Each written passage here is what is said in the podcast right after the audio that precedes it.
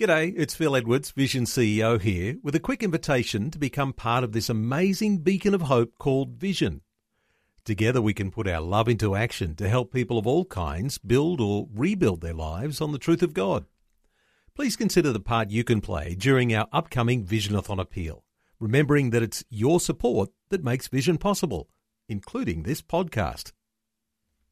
realfaith.org.au his concept of the flying doctor arose when he was stopped by a flooded Diamantina River in the outback, and he noticed that the birds were flying over the river quite readily, and he began to think that this concept of a flying doctor was a possibility because the conditions on the ground were not stopping the birds, they went anyway. Welcome to Real Faith conversations about the impact faith has on our lives and the challenges we go through, helping us today and giving us hope for tomorrow. That's real people, real life, and real faith with Eric Skattebo. Well, usually on the program, we have someone share their story and how God has worked in their life. But today, going to do something a little bit different and go back in time to hear the story of someone who has had a huge impact on Australian history and is part of Australia's Christian heritage. Today, we're going to hear the story of John Flynn, who pioneered the Flying Doctor Service. And who better to tell John Flynn's story than the author of the book about his life called John Flynn of the Flying Doctors? Welcome to the program, Ivan Rudolph. Thank you, Eric, and it's a pleasure to talk about Flynn's faith most people may not know the story of Flynn, but most Australians will have seen what he looked like. If you look at the back of the $20 note in oh, Australia, yes. mm-hmm. he's featured on that. And um, up in the air, you'll see a picture of the very first Flying Doctor plane, which was called the Victory. And uh, just very quickly, I'll tell you that that was not what Flynn had written down that he wanted it to be called because out of nowhere, he was given the money to get the plane by a man who was a very good inventor, invented the sunshine harvesters, and his name was Hugh Victor Mackay. And he was commonly known as Victor. So Flynn wanted the plane to be called Victor. But mm-hmm. the person who was writing the um, name on the plane thought that that was an error, a spelling error, and so he called it victory instead. so anyway, a little tidbit of These history. little things happen in life, don't they? Well, obviously, you know a lot about John Flynn's story. What inspired you to write a whole book about him? Well, I actually asked uh, around because I'd written some books in Africa, mm-hmm. and I said, who is a prominent Christian whose life might inspire others in Australia? And uh, I was given the name of Flynn, of Eyre, Edward John Eyre, and uh, of Sturt. They were all Christians. They all uh, lived exemplary lives. And um, so I thought, well, I'd start with Flynn. And then I spent years going around researching about Flynn and also, thankfully, uh, making the acquaintance of Flynn's great friend and successor, mm-hmm. Fred McKay who was an enormous help to me, not only because he knew a lot about Flynn and his life from their personal friendship and also having done a lot of stuff together, but um, he was able to open doors at the National Library for me to receive help off site, some of it, bringing in documents and things. So I just became increasingly inspired by his faith and his love. The mm-hmm. two things work together with Flynn great faith and great love. And uh, we see that when he took his first mission station, he wanted to be a home missionary, and he went to the isolated area in South Australia, Beltana, in the scrubland there, and he uh, noticed a lot about how needy the people were in that area. Mm-hmm. And because love was also central, as well as faith, to his life, he decided he had to do something about that. And uh, so he began thinking about producing a hospital, and from that came the dream of a string of hospitals staffed by Christian nurses who would be able to help men uh, because the outback at that stage was almost completely uh, man's domain. Mm-hmm. Um, men would say things like, Well, I wouldn't bring a woman out here And Flynn would say, well, if this is no place for a woman, then it should be no place for a man also. So that was his point of view. So um, he then decided he had to make the Outback family friendly mm-hmm. so that men would bring women there, um, have a family, and that the wife would have the confidence of knowing that there was a hospital at least within range. But when we say within range, in those days, and there were a number of cases of this, the person would have to be put on the back of a cart and taken along rough roads oh, uh, yeah. to reach a hospital and often died mm. in transit. And so it really was a, a, tough situation. But Flynn wanted to change all that. And he was a man of great faith and great vision and great love. Yes, let's uh, talk about the needs that were there. You start off your book with a story about a tragedy. Can you tell us that story?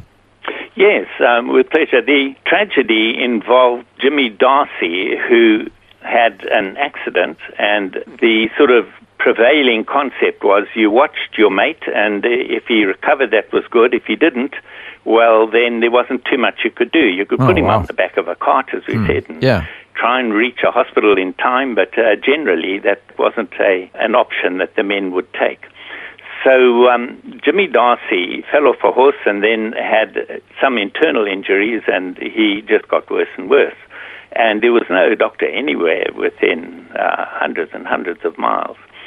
So what they did was they used Morse code from Fred Tuckett was the man. He was the man who uh, was able to communicate with a doctor in Perth.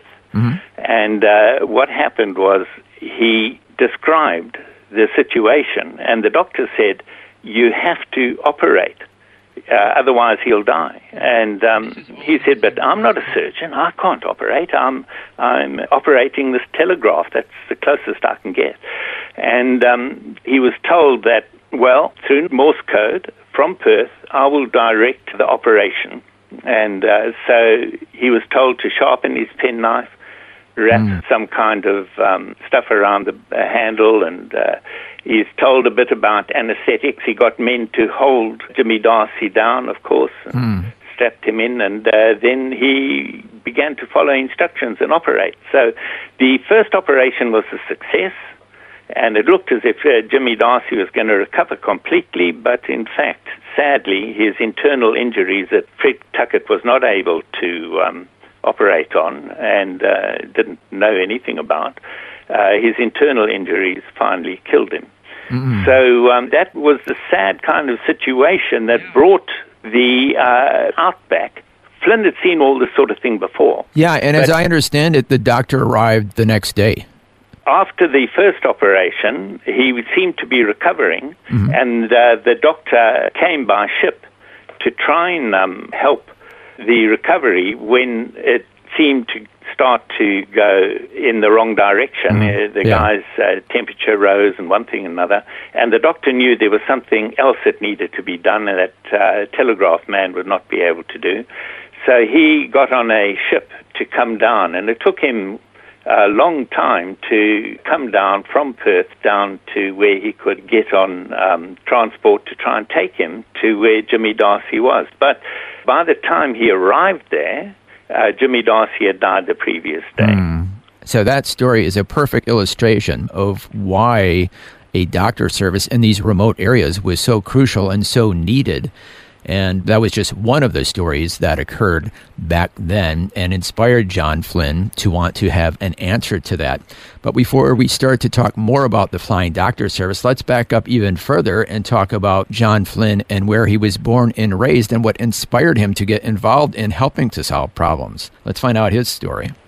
Yes, well, very briefly, he was born in country Victoria and uh, he just loved the bush. He mm-hmm would go on his bicycle, cycle for many miles. He took a tent with him at times and would sleep out rough and uh, just enjoyed it. Hmm. And um, he trained for the Presbyterian ministry and he was offered a safe, in his father's eyes, a safe parish in Melbourne, hmm. but his heart was in the bush.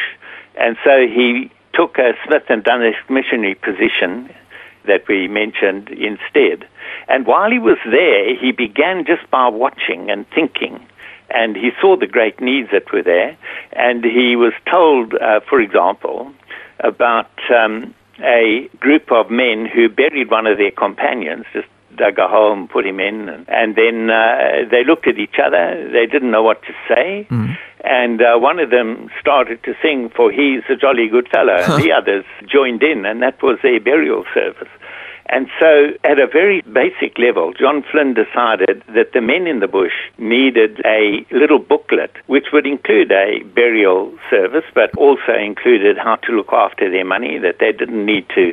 A lot of men would um, go from their rough life in the bush and go and find a pub and um, hand their check to the manager or bartender and mm-hmm. say, just tell me when I'm finished drinking this. Oh, wow. You know, and then they would go back into the bush in awful headaches, feeling sick, but nevertheless, that's what they did. So Flynn um, gave examples on how to look after your money. He wasn't mm-hmm. preaching at them. He was just saying that, you know, this, this is a better way forward. And uh, this little booklet included first aid because John Flynn, from an early time, decided that it was important that people in any bush area in Australia learn first aid so that they could help others. And that's what he did. He actually saved several lives during mm. his uh, life from being able to apply first aid. So he also included a section on that.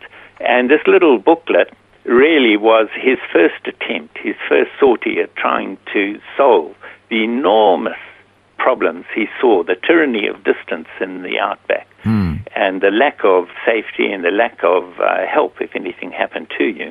So it's both the medical need and also the spiritual need that he combined in this booklet called The Bushman's Companion. Is that right? Yes, that's right. He did, yeah. So from the very start, he was trying to solve both of those problems. He was. he was. And he did his whole life.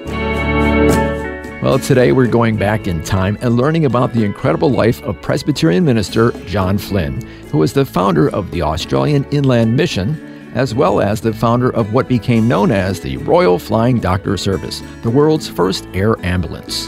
Our guest is Ivan Rudolph, who's the author of the book John Flynn of Flying Doctors. We'll hear more of John Flynn's amazing life story when we return right here on Real Faith.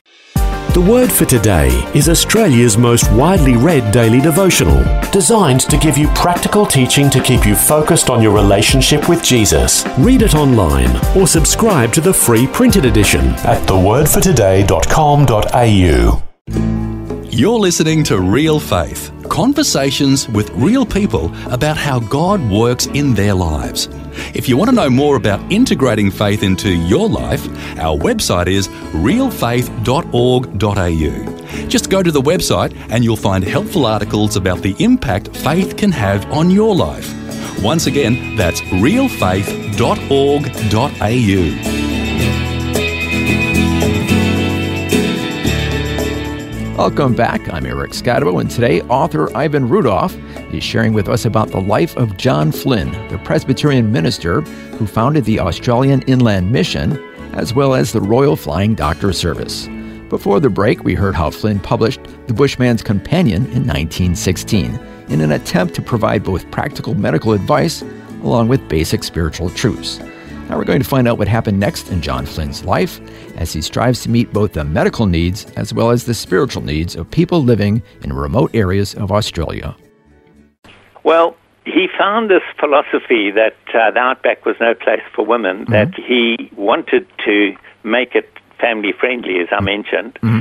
And his first attempt was to build a series of cottage hospitals that would go across the outback staffed by two Christian nurses, not initially. Initially, they could only manage to attract one Christian nurse um, to each hospital, but as they became quite famous and uh, people realized the enormous work that they did, that um, the more young Christian girls or ladies nurses put their hands up and said, I'll go and I'll do two years there. So he um, was able to build more hospitals and staff them with two nurses instead of one.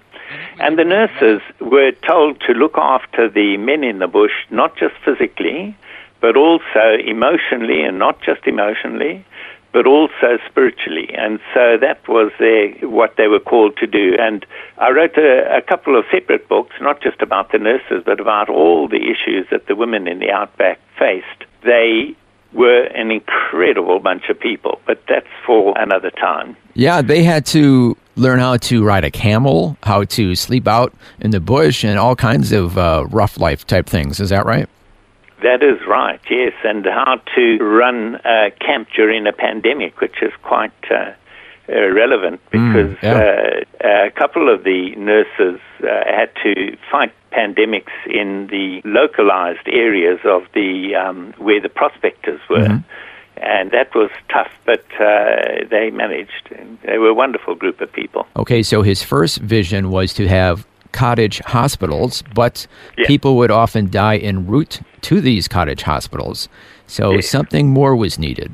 What happened? Yes, well, initially he didn't know what that something more was, but um, he wondered if the aeroplanes that were at that stage, we're talking before the First World War, 1912, Yeah. he wondered whether aeroplanes might enable doctors to fly out to isolated camps and properties and so forth and uh, bring medical aid there.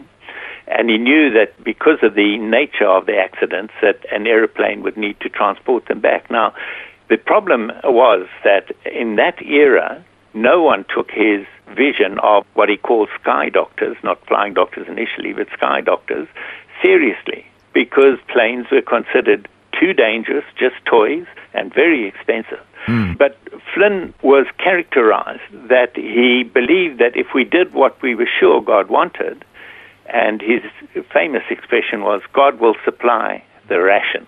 Mm-hmm. And we find that that was proven time and again in his ministry, in building the hospitals, all sorts of other things, that God always produced the rations on time, often not in advance, but on time. That in itself is a fascinating study. But his concept of the flying doctor arose when he was stopped by a flooded Diamantina River in the outback and they couldn't cross until the river would uh, die down. And he noticed that the birds were flying over the river quite readily, and he began to think that this concept of a flying doctor was uh, a possibility because the conditions on the ground were not stopping the birds; they went anyway. Yeah, and yeah. they thought, "Yep, one day we must be able to do the same." And he was helped by a letter from an Air Force pilot whose name was Clifford Peel, who knew what Flynn's dream was. And towards the end of the First uh, World War, Clifford Peel was interested in trying to help Flynn, and he wrote about how women on isolated properties would need to be able to receive help from a flying doctor, and he gave a lot of practical information about how this could be possible, the range of the aircraft, and and uh, how often you'd need to refuel, and all that sort of thing.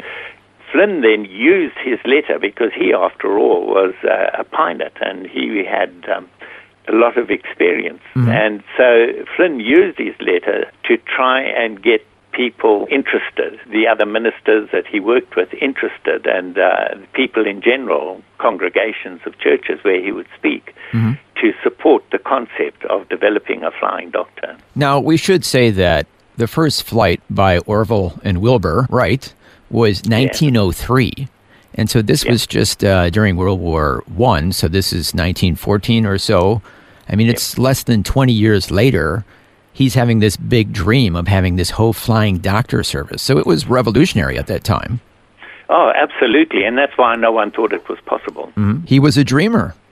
Oh, he was. He was very much a dreamer, mm-hmm. but his dreaming was practical. It was always in advance of what was around, mm-hmm. but um, it always had that practical twist to it so that he got a lot of people around him who could actually catch his dream. He was a dream seller in a way. And uh, he would sell his dream, and he'd get really quality people around him to help and uh, lend their support. And uh, the big question, really, that began then was how would a woman on a property, because he was trying to make the outback family friendly, how would a woman on a property call up for a flying doctor when she had an urgent case and uh, urgent need? And at that stage, wireless was only possible as Morse code, and the sets that were available to uh, the public would not be able to even use Morse code over any great distance. So Flynn found that there was no one who could help him. And so he set about himself gathering wireless equipment. He mortgaged his own salary for two years Wow. to enable that. And um, he got his equipment, he put it on top of the manse uh, in the ceiling, and he spent many, many hours learning about wireless as it was at that stage and its weaknesses and its strengths. And then he found a gentleman, George Towns, who was uh, a similar enthusiast, and both of them wanted to go and see whether it would be possible to send signals from a central flying doctor base if they ever could get that far, mm-hmm. that could reach out into a, a bush station, mm-hmm. or the reverse, that someone could call from a bush station to the flying doctor and ask the flying doctor to come. And those two actually proved that using Morse code, that it was possible. Mm-hmm. But there were enormous problems to overcome. Now, you might say, well, why were women central to this? Well, men were often uh, up before dawn. They were out working on the property, and uh, sometimes they were away for days. And uh, so, really, if there was a sick child or something of that nature, it would most likely fall to the woman to um, summon help. So he decided that he needed to be able to get a voice transmission going because Morse code was difficult. Oh, yeah. And, uh, you know, for ladies out on the properties. they Well, for anyone, for that hands full. matter. I can't imagine having to do all these dots and dashes just to try to make a point. Oh, my goodness. makes sense. Yeah, Especially exactly. if you're agitated or someone's just presented and you're trying to say their life, you know. And uh, Yeah. So it would be enormous call uh, to do all that. So, um, but the other problem was that a wireless had been invented towards the end of the war, which would have been able to uh, serve as a voice transmission. But it took um, half a room of equipment. it needed engineers buzzing around it to keep it going. And the batteries that Flynn and Towns took out to the bush, of course, contained acid and sodium hydroxide in some of them. And they were nasty chemicals, and he didn't want them there for isolated children of the bush to Oh, perhaps yeah. discover and play Yeah. with. And so he decided that a new attempt to solve the wireless problems was absolutely essential.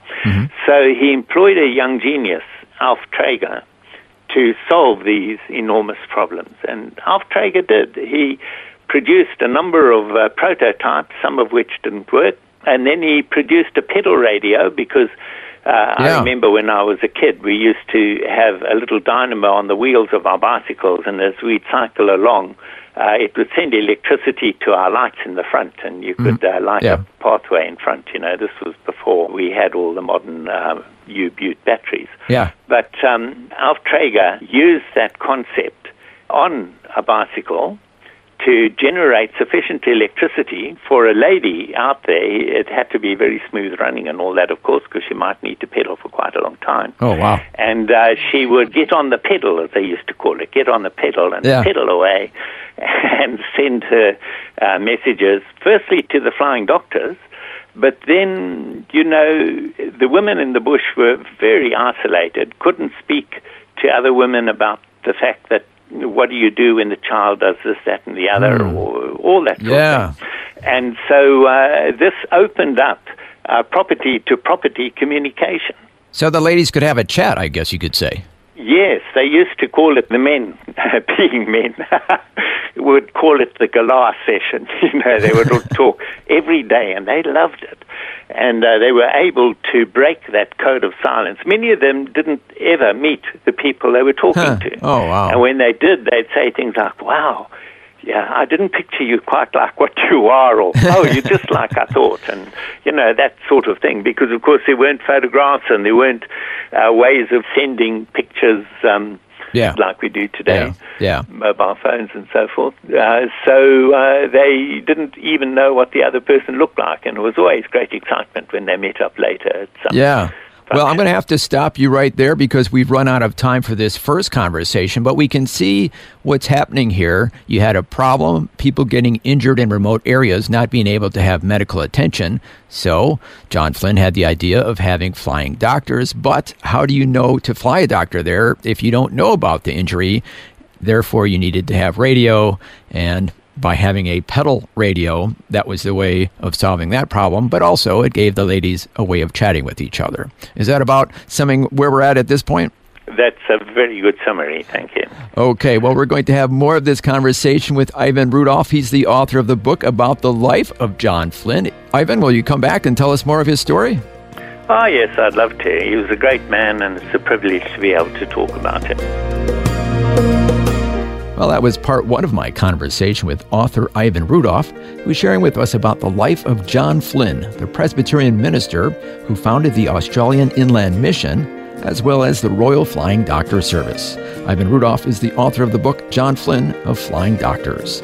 We'll hear more of John Flynn's amazing life story next time, right here on Real Faith. You've been listening to Real Faith, and if you have any questions or comments, you can send us a message through our website, realfaith.org.au. That's realfaith.org.au. Real Faith is a production of Vision Christian Media. This program is a production of Vision Christian Media. To find out more about us, see vision.org.au.